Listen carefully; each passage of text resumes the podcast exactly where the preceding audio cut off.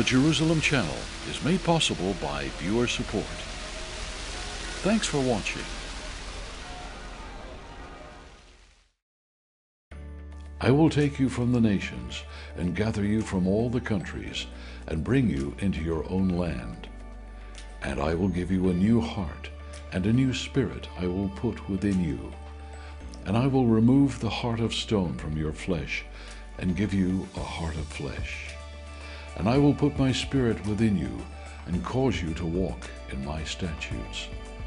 You shall dwell in the land that I gave your fathers, and you shall be my people, and I will be your God.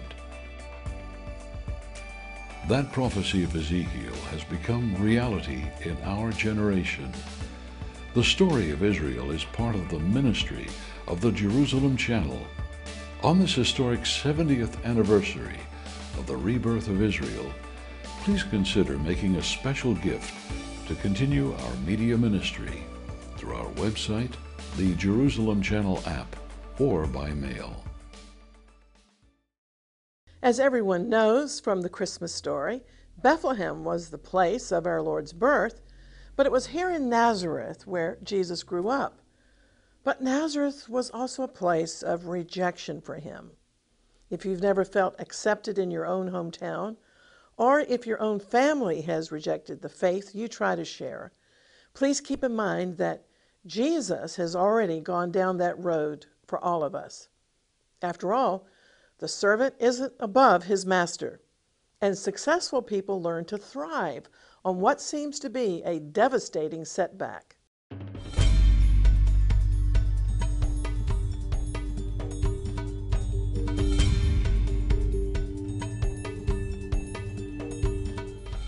Shalom, I'm Christine Darg. After Jesus' baptism and temptations during 40 days of fasting in the wilderness, he returned to his hometown of Nazareth and, as was his custom, he went into the synagogue, where his rejection would begin. I know that we can't compare Jesus to our modern day icons, but fear of rejection is often a person's number one anxiety. And almost every record label in the country turned down the Beatles at first. Even Walt Disney was fired because he lacked imagination, supposedly. And the list goes on and on. And don't forget all those famous authors whose manuscripts were turned down by countless publishers in the beginning, and so on and so forth. And in the Christian world, rejections happen all the time. Some of the greatest missionaries of all time were turned down by missions boards, but they were not defeated by rejection. Through determination and skill, they went on to accomplish great exploits for the kingdom of God. Now, in Mark chapter 6, Jesus visits his hometown with his followers. And on the Sabbath, he enters the synagogue and begins to teach. Many who heard him were astounded, but they were also offended. They asked themselves, Isn't this the carpenter, the son of Mary? There's nothing like a new anointing to offend religious people. And Mark's gospel says that Jesus could do no deeds of power here except to heal a few sick folk. Jesus was amazed at his community's lack of belief in him. Sadly, he observed that prophets are not without honor except in their hometown and among their own kin and in their own house. There was surely a real melancholy in the Lord's language and tone. What a rebuke to unbelief and what a reproach. Matthew's gospel is similar, but Luke the physician, with his special interest in healing, moves this episode in his gospel account to the beginning of Jesus' preaching in Galilee. He uses it as an introduction to what follows and as an inauguration of the Lord's ministry. So, in Luke's account in the New Testament, Jesus is described as performing a public reading of Scripture during which Jesus claims to be the fulfillment of the prophecy that we know as Isaiah 61. The account is recorded in Luke chapter 4. So, of all the scrolls that could be handed to Jesus that day, in the providence of God, the attendant gave him the scroll containing the words of Isaiah, which described his messianic credentials. The Spirit of the sovereign Lord is upon me, he began to read publicly, because the Lord hath anointed me to preach glad tidings to the meek. This beautiful prose is in the form of a soliloquy. It discloses the Lord's innermost thoughts. And Bible scholars have asked, who is the speaker? Was it Isaiah himself? The Jewish Targum and many modern critics claim that Isaiah chapter 61 contains the words of the prophet concerning himself. But evangelicals recognize why the Lord applied the passage to himself and to his own mission. These opening words in Isaiah 61 are a repeat of what God had already been saying concerning the servant of the Lord in Isaiah chapter 42. And so I want to read from Isaiah 42 these amazing words because it's so important as a description of the Messiah's manifesto.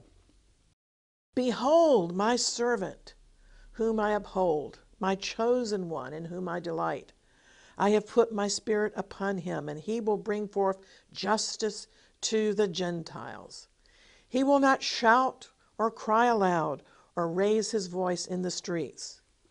And jumping down to verse 6 I, the Lord, have called you in righteousness and will hold your hand. I will keep you and make you to be a covenant for the people and a light to the Gentiles.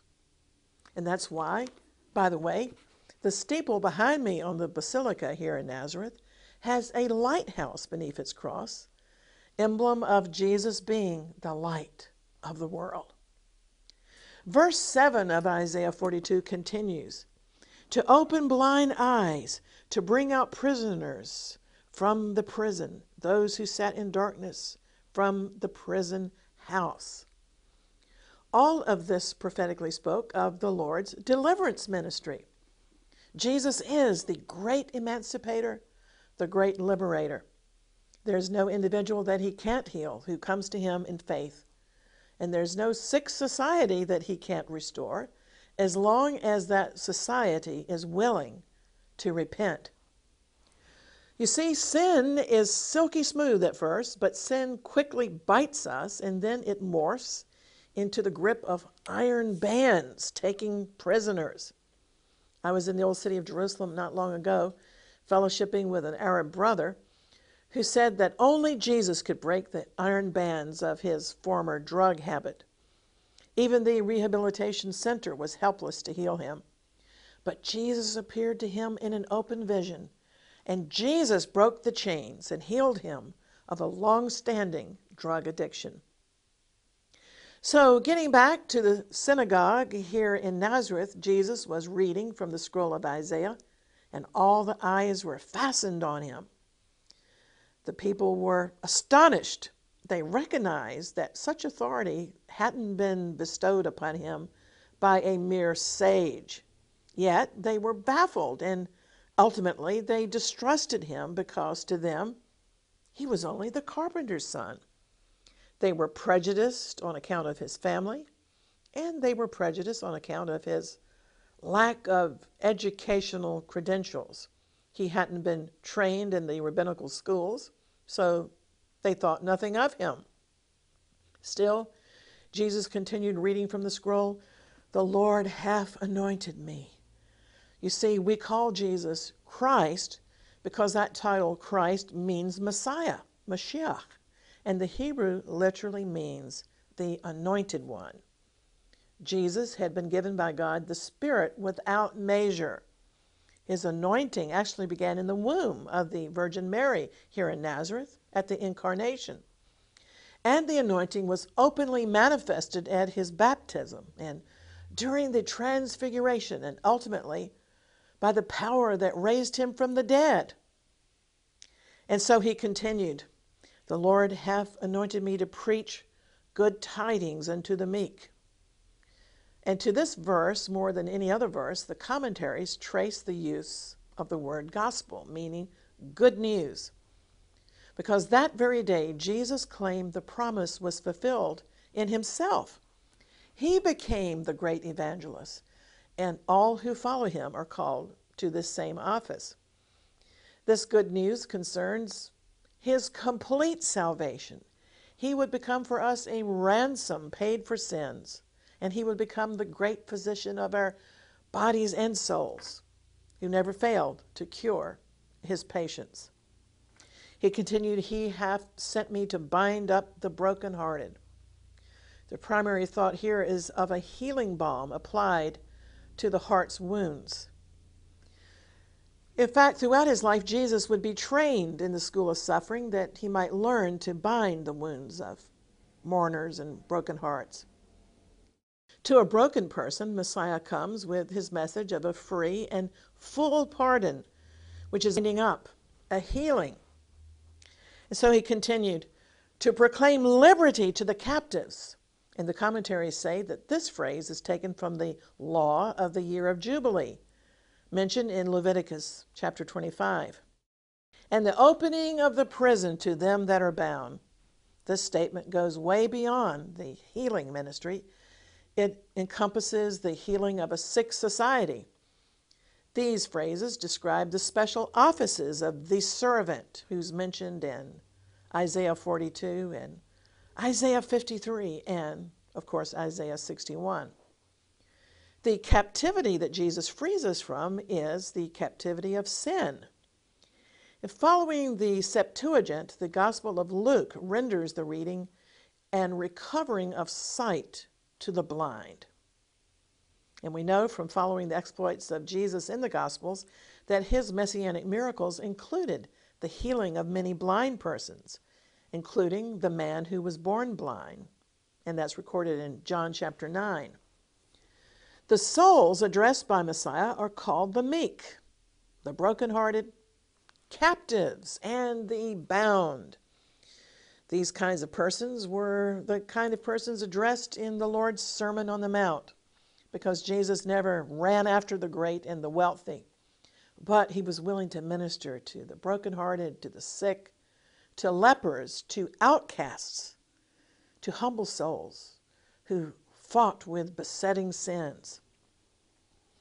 Well, back in the synagogue, Jesus ended his reading abruptly with these words to proclaim the acceptable year of the Lord. And the Lord stopped right there.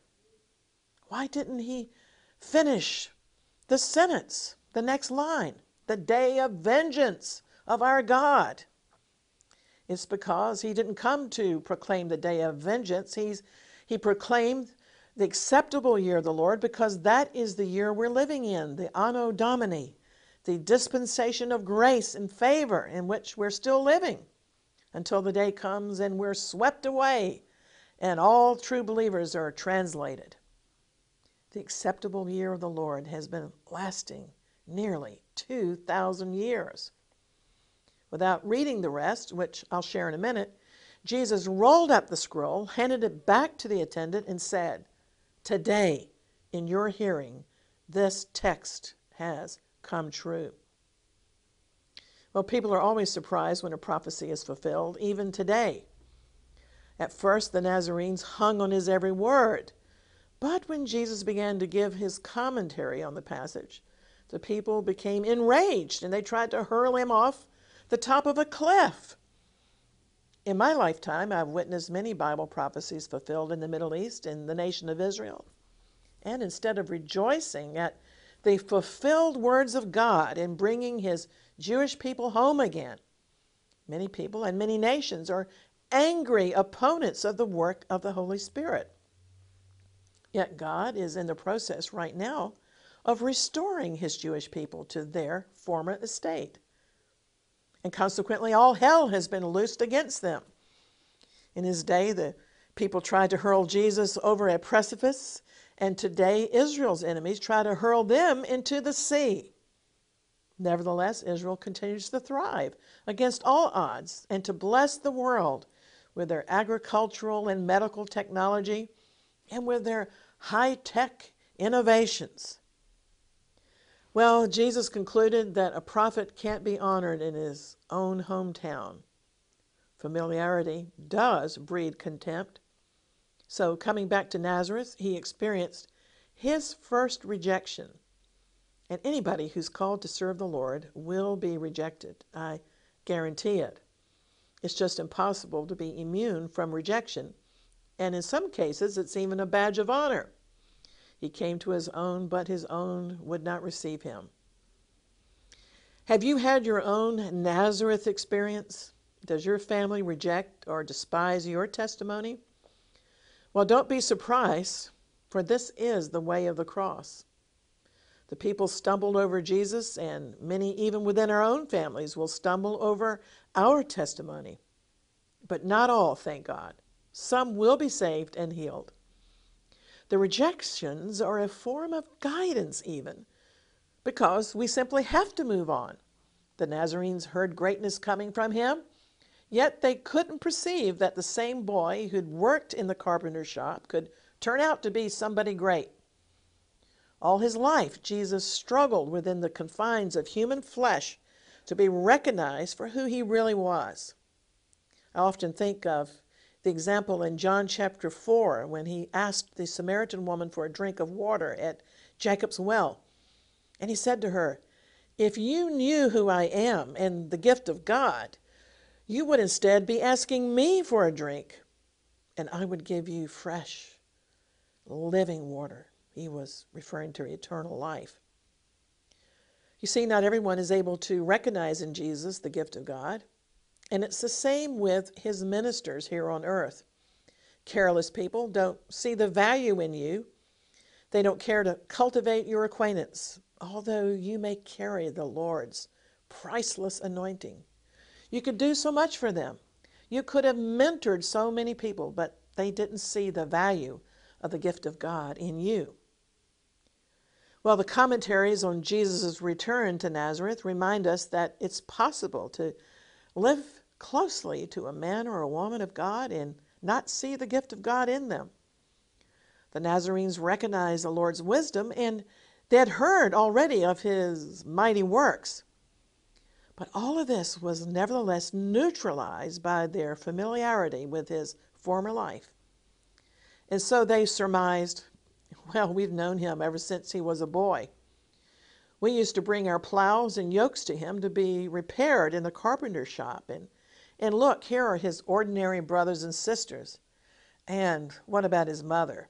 She's nothing special. In fact, we were always suspicious about her pregnancy anyway. So, where did he get all of this wisdom? And so, to all of this, Jesus concluded a prophet is not without honor except in his own country. In his teaching in the synagogue that day, Jesus mentioned that both the prophets Elijah and Elisha had been involved in helping Gentiles. Elijah had fed a widow in the region of Sidon, and Elisha had healed a Syrian general of leprosy named Naaman. When Jesus pointed out that God had gone outside the fold, outside the house of Israel, to show mercy, this was more than the locals could take. Time after time, however, in the Gospels, we see that Jesus was not a racist. He ministered to the hated Samaritans, he healed the daughter of a Syrophoenician woman, and he healed the servant of a Roman centurion. Well, the whole congregation were infuriated.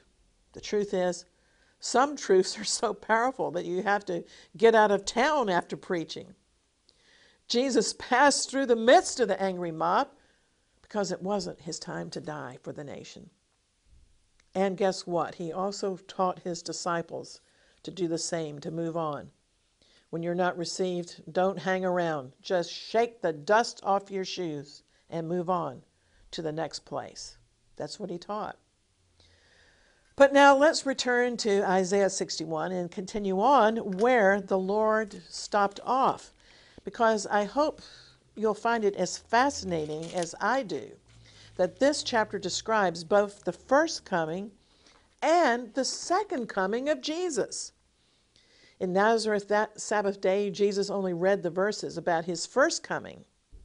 But now, because I believe we're living so close to the time of his second coming, let's continue to read where Jesus left off and see what it says about the future. So, in this chapter 61, Messiah announces his twofold commission to bring gospel mercy at his first coming and at his second coming to bring judgments on unbelievers and comfort to Zion. Listen to the description of the restoration of the nation of Israel, and we're eyewitnesses of these things. He says, To comfort all who mourn, to console those who mourn in Zion, to give them beauty for ashes, the oil of joy for mourning, the garment of praise for the spirit of heaviness. This is all following, of course, the Holocaust, that they might be called trees of righteousness, the planting of the Lord, and so that he might be glorified.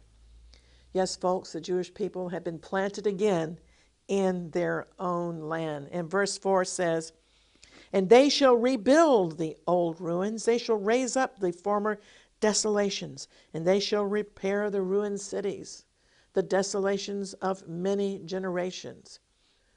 We see this happening with all of the archaeology, sites uncovered, and all of the massive rebuilding going on in Israel by the returning Israelis. Verse 5 Strangers shall stand and feed your flocks, and the sons of the foreigner shall be your plowmen and your vine dressers. Yes, Volunteers from the nations are helping in Israel's fields and vineyards. And verse 6 says, But you shall be named the priests of the Lord. Men shall call you the servants of our God. You shall eat the riches of the Gentiles, and in their glory you shall boast. This will happen in the future in their national religious revival, soon to come. Verse 7 Instead of your shame, you shall have double honor and instead of confusion, they shall rejoice in their portion. Therefore, in their land they shall possess double, and everlasting joy shall be theirs. Amen and amen. This is all coming in the near future. For those of you who are prophecy watchers and watchmen on the walls, it's no surprise. But now I want to switch to the consequences of unbelief in Nazareth. We just have no idea how dangerous it is. The Gospels say here in his hometown that Jesus laid his hands upon a few sick folk and healed them. The Gospel of Matthew states the reason for the Lord's low performance as a healer in Nazareth more fully than Mark does. In Matthew 13:58 it says, "And he did not so many miracles there because of their unbelief." But I want you to notice that there were some miracles. There were some sick people that had faith in him, and they came to him, beseeching him to heal them. And as always, Jesus reciprocated, and he did lay his hands on them, and he cured whoever came to him in faith. I want also to point out that the Gospels say that Jesus marveled at their unbelief, the unbelief that was resonant in the majority of the townsfolk. Mark 6 5 says he could do there no mighty work. And that's a startling statement. Yet I want you to notice that Jesus still persisted in his mission of mercy. He still laid hands on people and he still healed as many in Nazareth as were not offended by him. He did indeed perform some miracles here. He laid his hands on some sick folk and he healed them, but none of his greater miracles, like raising the dead, were performed here. Of course, the commentaries say that even the less spectacular healings ought to have sufficed. The Nazarenes had sufficient evidence had they not chosen to be blind. But he went in and out among them, the commentaries say, like one who was hindered and disabled, marveling at their unbelief, or rather marveling because of their unbelief. As far as we know, Jesus never visited here again. But when he appeared to St. Paul on the road to Damascus in one of his post resurrection appearances in Acts 22, verse 8, Jesus identified himself as Jesus of Nazareth. He still loved his town and the people. And please don't forget, the record says that he still did some miracles here. So that should have been enough. But Jesus marveled because of their unbelief. And did you know that in the Gospels, Jesus marveled twice? He marveled once at great faith. That's good. But he marveled once at great unbelief. And that's tragic. The centurion's faith was marvelous.